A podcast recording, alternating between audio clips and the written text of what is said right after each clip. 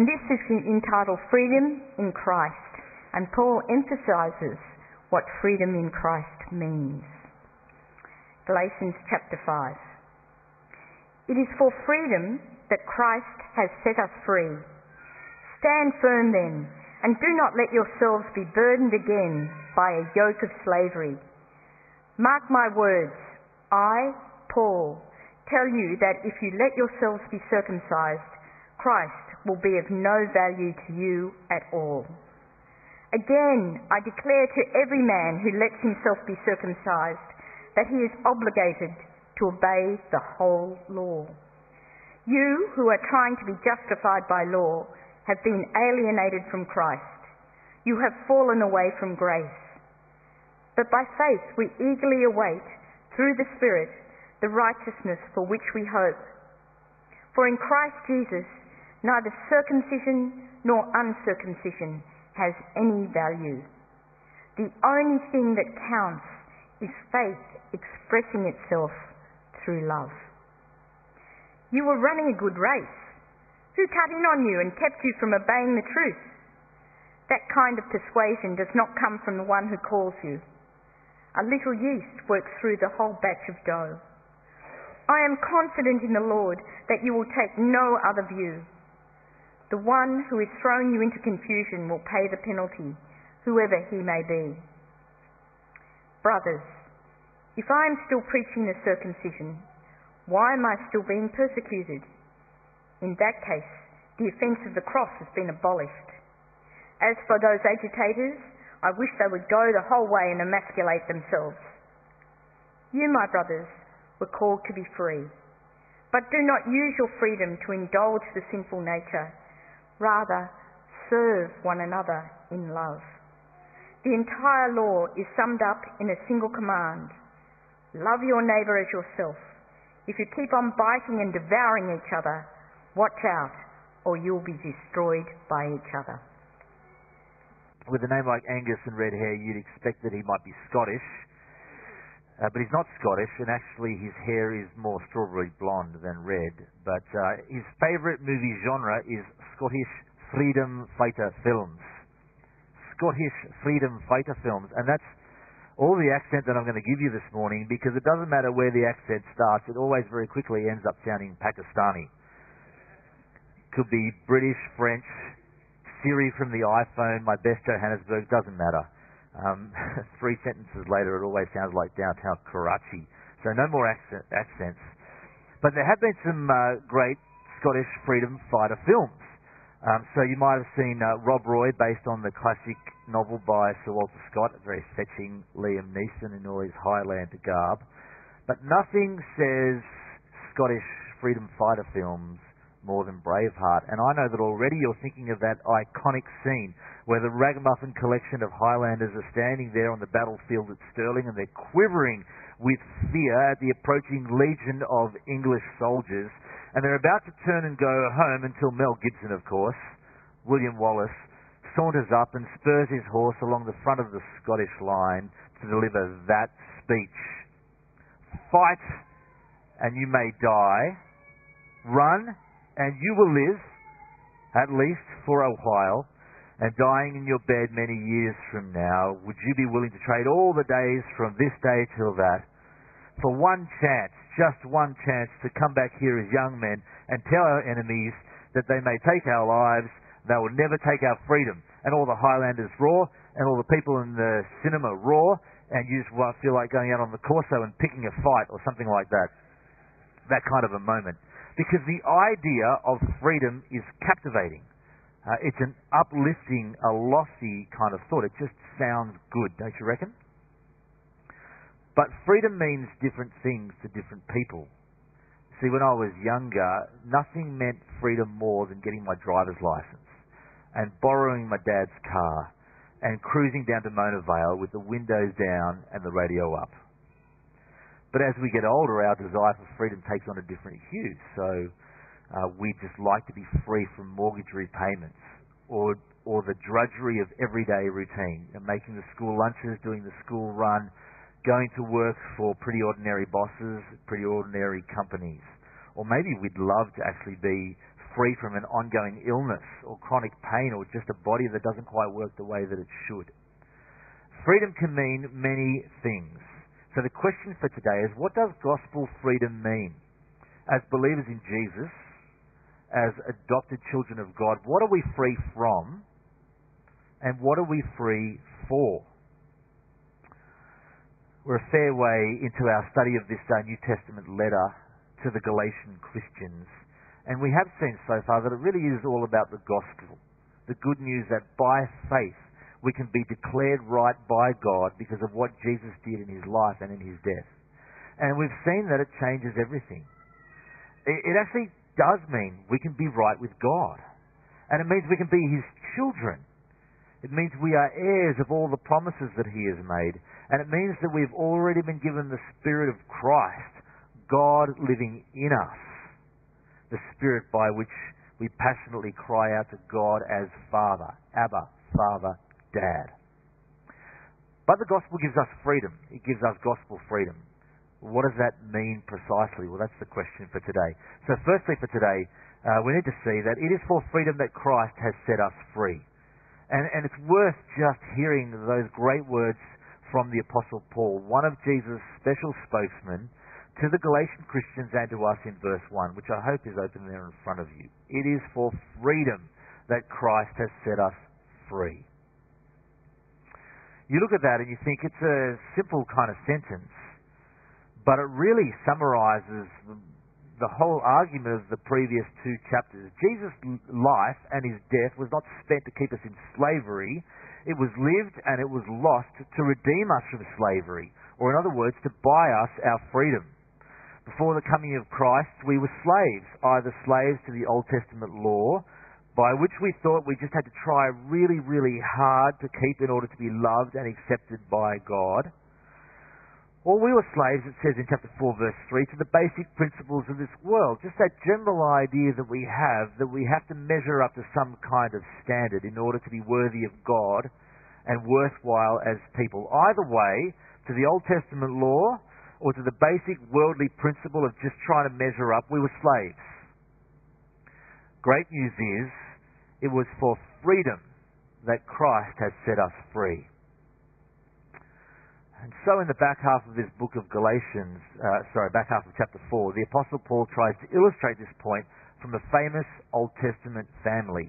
He's saying to the Galatians, and you might remember they were being influenced by false preachers, that they needed to love Jesus and keep Old Testament traditions in order to be saved and loved by God. He's saying to them, look, if you love your Old Testament so much, why don't you listen to it?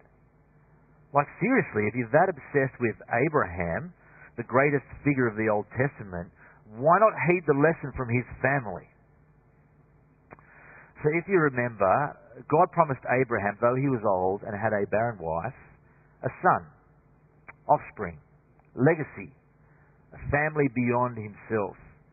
And you might remember that because Isaac, the son from the promise, was a long time coming, Abraham took things into his own hands, so to speak, and he had a son through his maidservant Hagar. And she was really his slave. And that may have been socially acceptable in that culture, but it was a great act of unbelief, and it was a classic example of human striving rather than trusting in God's promise of a son. And so the Apostle Paul does a little bit of gymnastics with the story of Abraham, and he treats that story, though it was literal, as an allegory, which is not okay to do generally, unless you are an apostle, and unless you say that that's what you're doing, which is what he says in 4 verse 24. He says, These things may be taken figuratively. These two mothers, they figuratively represent two ways of operating. On one hand, you have Hagar, the slave mother, and she represents human effort, human striving the Old Testament law that was given at Mount Sinai, the Jerusalem of the day that was filled with people trying to be right and acceptable to God by keeping Old Testament laws. She represents slavery. But the free mother, Sarah, she represents people of freedom. People who aren't forever working and never quite gaining love and acceptance by God because of their efforts. She represents people of promise who know they're accepted through their faith in God. And Paul is saying to the Galatians and to us, he's really saying, look, who's your mama? Who's your mother? And what's she like? Now, generally, it seems to me the most offensive thing you can say to someone is to insult their mother. I know it's Father's Day, but I think that's the most offensive thing. And even the hardest of men will take offense. They will say, listen, you can say whatever you like about me, but you better not say anything about my mum. And you think, well, that's fair enough too. But um, in African American culture, they've sort of subverted that idea and they've turned it into a bit of a game between friends of one-upmanship of pretend insults about their mothers. So somebody might start, your mum is so dumb, she tripped over a cordless phone. Right? Pretty lame joke, but got to start somewhere. And the next friend thinks he's got to do something better. So he'll say something like, well, your mum is so mean, she made a Happy Meal cry. Okay? And then the first friend has to kind of up it again. You know, your mum is so nasty that even Hello Kitty says goodbye. And, you know, it might go on and it generally deteriorates from there. Uh, but that's kind of the joke that I've turned it into. Who's your mother? What's she like? But seriously, right here, the Apostle Paul is saying to the Galatian Christians, well, actually, who is your mother? And what is she like? If you really want to be under the law, he says, chapter 4, verse 21, then your mama is Hagar, and you are a slave. And in verse 30, be reminded the slave woman's children don't have a share in the inheritance. No, chapter 4, verse 31, he says, if we're Christians, we're not figuratively children of the slave woman, but of the free woman. Why, Galatians, would you ever be tempted to go back into the slavery of obeying the Old Testament law for your salvation? Why would you be tempted to rely on your own moral efforts for your salvation? Don't you know it's the children of the free woman who get a share in the inheritance? Who is your mother? And what is she like? Is she free? Because it's for freedom that Christ set you free.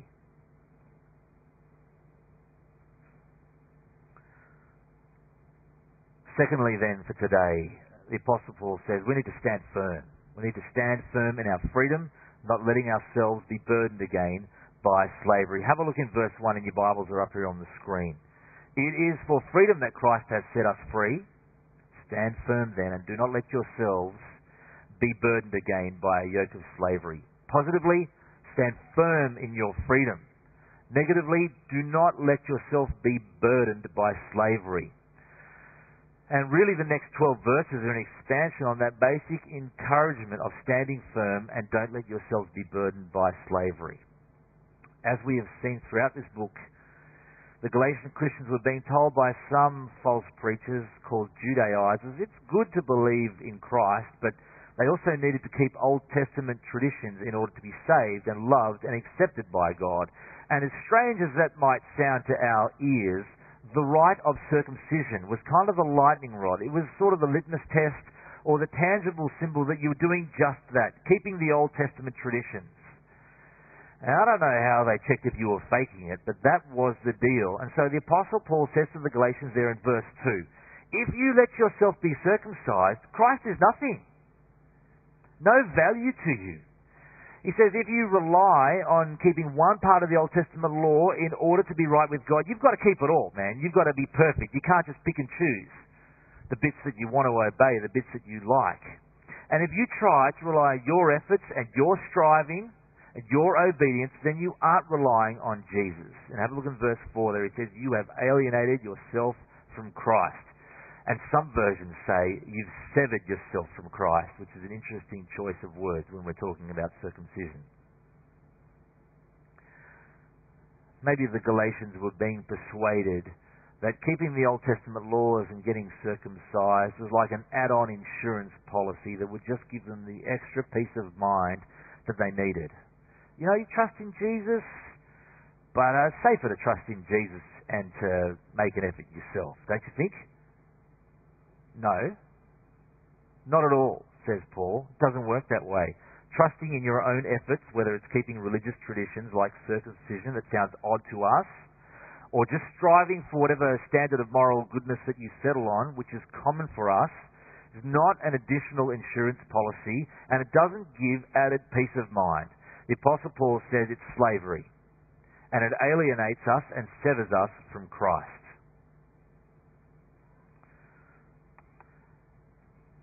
Now, for those of you uh, who are in kind of finance, banking, business world, as I understand it, uh, the traditional concept of the hedge fund uh, is that you would take capital, you'd take funds from a number of investors, and you'd invest it in a wide range of markets and securities and investments and other financial instruments, and you'd use a wide range of investment styles, ranging from the super conservative to the quite risky.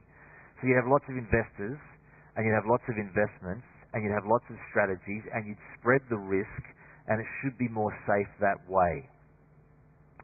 Now, one of the things that we've worked out is that it doesn't always work out like that in finance. Did you know that it never works out like that with God? You either try humanly, trusting your own efforts, religious, moral, whatever they are, in order to be right with God, or you trust in Jesus and the life He lived for us and the death He died for us. And there's no middle ground and there's no foot in both camps. We trust in Christ, and it's freedom. And we're received into his family as sons and heirs, and we are given his spirit. Or we trust in ourselves and in our own striving and in our own efforts, which the Apostle Paul has consistently called slavery. So people work it out. What will it be for you? And if you think I'm getting a bit excited and excitable, I'm really just trying to channel some of the emotion of the Apostle Paul in this chapter. I mean, he's exasperated with the Galatian Christians, who we learnt in chapter 4 received him with a warm welcome and his gospel with great joy at first. But, but can't you hear the mixture of confusion and pain in his voice in verse 7? You were running a good race. Who cut in on you and kept you from obeying the truth? And even though he can express some confidence in verse 10 that they'll see their error and turn back to Jesus, you can sense his anxiety that they're going astray. There's anxiety and exasperation for these young Christians whom he loves. When it comes to these false teachers and preachers that have worked their way in among them, he's on a full frontal assault. Listen to what he says in verse 8. You're not from God he says in verse 10, they will pay the penalty that their perverted teaching deserves. Famously, he says in verse 12, if they're so into circumcision, why don't they do it properly and cut the whole thing off? You think Happy Father's Day to you too, right? So forgive me for getting excitable, but Paul is excited here, and he's anxious, and he's exasperated, and he's perplexed, and he's rightly angry because the gospel is at stake. The inheritance we have as free sons and daughters is on the line. The whole idea of stand firm is actually an excitable military idea that combines the actions of keeping alert and being strong and resisting attack and sticking together. So that that picture of the Braveheart thing is not an inappropriate mental picture. And we, like the Galatians, are so easily prone to slip back into the slavery of relying on our own efforts to be right before God, of relying on human striving to obtain acceptance before God, of just hoping that we're good enough to be loved by God when all along the Apostle Paul says it's by faith that we are loved and accepted by God. It's by trusting Christ that we are part of His family and have a share in His inheritance. Are you ever wondering whether you're sliding slowly back into slavery? Ask yourself some questions about why you do what you do. Is obedience for you just about avoiding major sins, especially those ones that look really bad before other people? Well, that's slavery living. Or is obedience for you about growing in Christ-like behavior out of joy in God and just gratitude for His unceasing and unconditional love.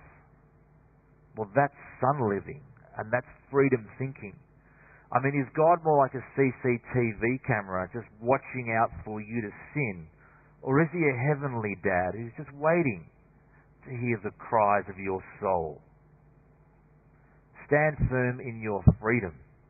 We're children of the free woman. And don't let yourselves be burdened again by slavery.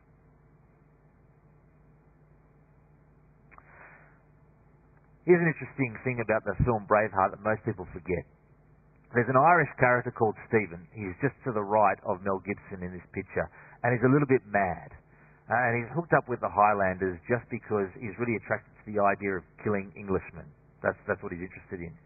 And once um, Wallace has finished um, delivering that rousing speech that I shared with you earlier, Stephen leans over on his horse and he says, "Nice speech. Now what do we do?" And Wallace replies, "Well, just be yourselves." It is for freedom that Christ has set us free. And you think, nice speech. Now what do we do? And the truth is, really, we, we actually just be ourselves.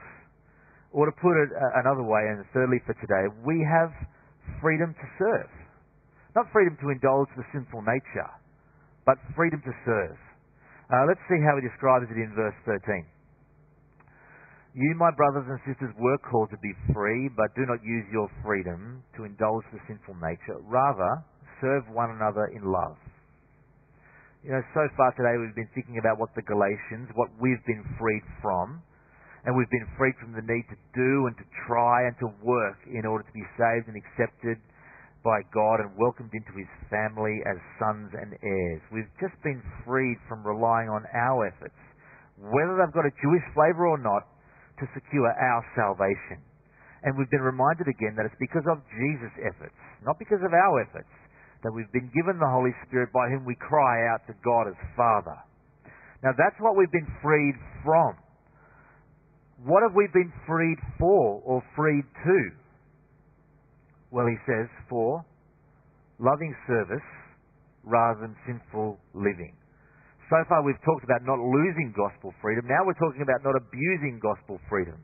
Because it is possible, isn't it, to think that once we're free from being under the law, it's a complete free for all and we can do whatever we want without regards to God or anyone really. Man, I used to see this all the time when I was a youth minister, especially with what our young people did with alcohol. Because they knew, they were good kids, right? They knew that it was inappropriate to drink alcohol before they turned 18 because it was against the law of the land. At least that's what they told me. But when they turned 18, they just thought it was a free for all. They could drink all they wanted without regards to other people.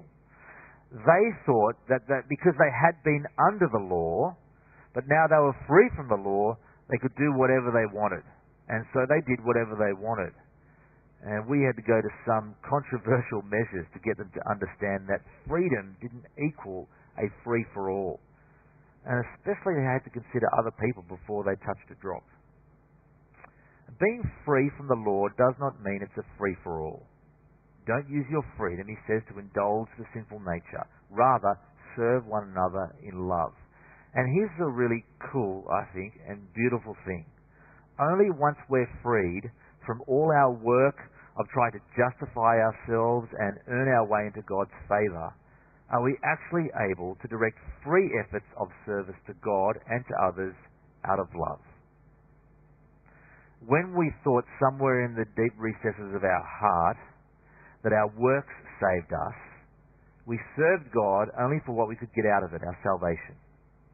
Served Him selfishly. But once we trust in Christ, and we know that Christ's life and death saves us, we can serve God because we love Him. In other words, we serve not to earn a place in the family, but because we already have a secure place in the family. What do we do now as parts of God's family? Well, we just be ourselves, really. Children of the Father, serving Him and one another in love. So we are free from the law and we're free from obedience as a way to earn salvation. But we still obey God and we serve others for a completely, a completely different reason now. And that's because we love Him. That's why Paul says in verse 6, that in Christ circumcision or uncircumcision has no value. The thing that counts is faith expressing itself in love. And the more we understand and love the gospel, the more obedience just becomes the natural overflow of a child's heart as we stand in captivated and delighted awe at the beauty and the wonder of our Heavenly Father. Isn't that right? Isn't that fantastic?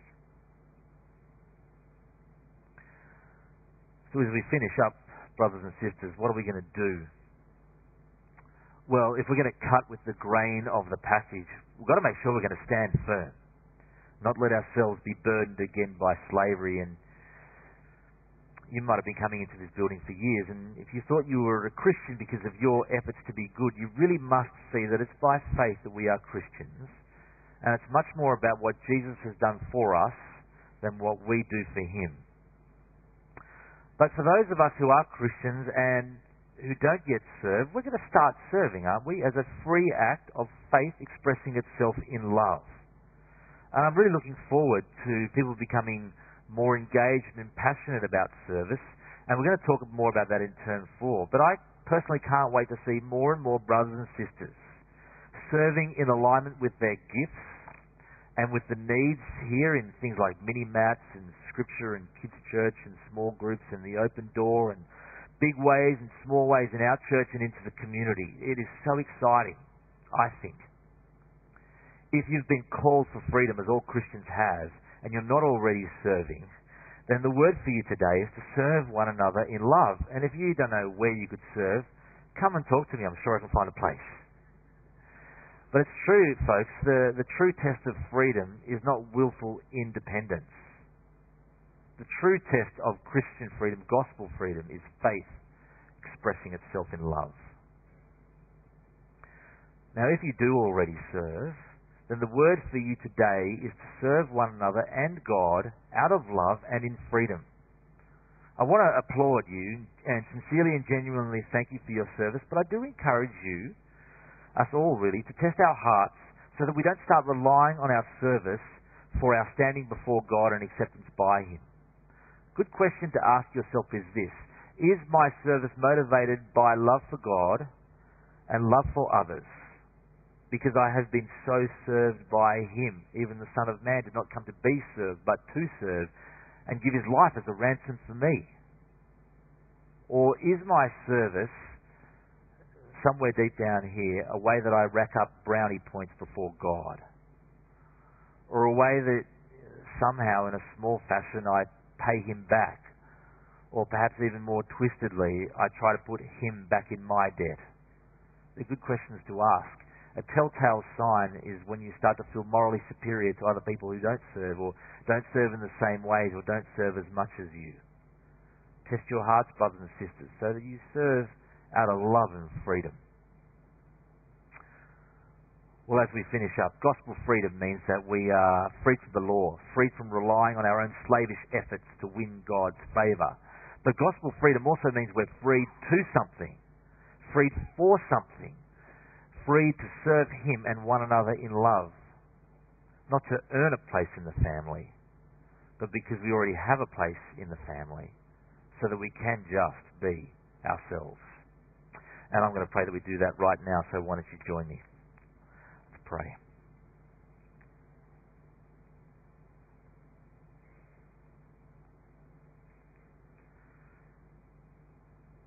Dear Heavenly Father, we want to thank you for the Lord Jesus who bought us our freedom when he died in our place on the cross for our sins, redeeming us from that.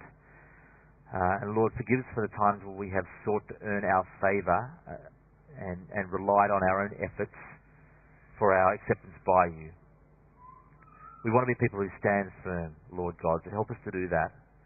We also want to be people who serve you and one another out of love and freedom. So help us to do that. In Jesus' name and for his glory we pray. Amen. You want this?